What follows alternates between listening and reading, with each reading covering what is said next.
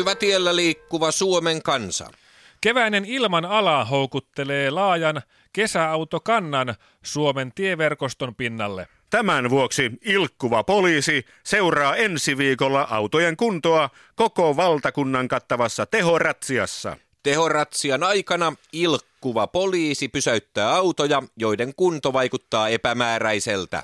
Ilkkuvan poliisin erityisenä tarkkailun kohteena ovat auton ulkonäkö, auton vuosimalli ja auton kuljettajan ulkonäkö. Sitä on sitten isäntä lähtenyt kylille läpiruostuneella riisikupilla. Teidän autossanne on varmaan hyvä tuuletus, kun kylkien läpi näkee Seitsemänkylän kirkot.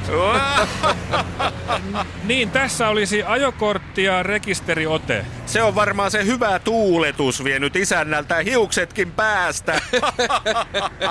Niin, pitäähän sitä miehellä olla otsaa, että kehtaa tämmöisellä ruohonleikkurilla lähteä liikenteeseen. Ja tässä on katsastustodistus ja huoltokirja.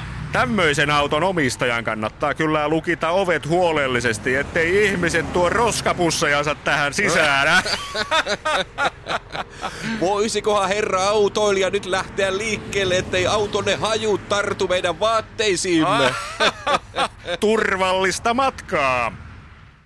Ilkkuva poliisi toivoo, että kaikki huonokuntoisten autojen omistajat lähtisivät tehoratsian aikana tieliikenteeseen, jotta Ilkkuva poliisi voisi palvella autoilijoita mahdollisimman hyvin.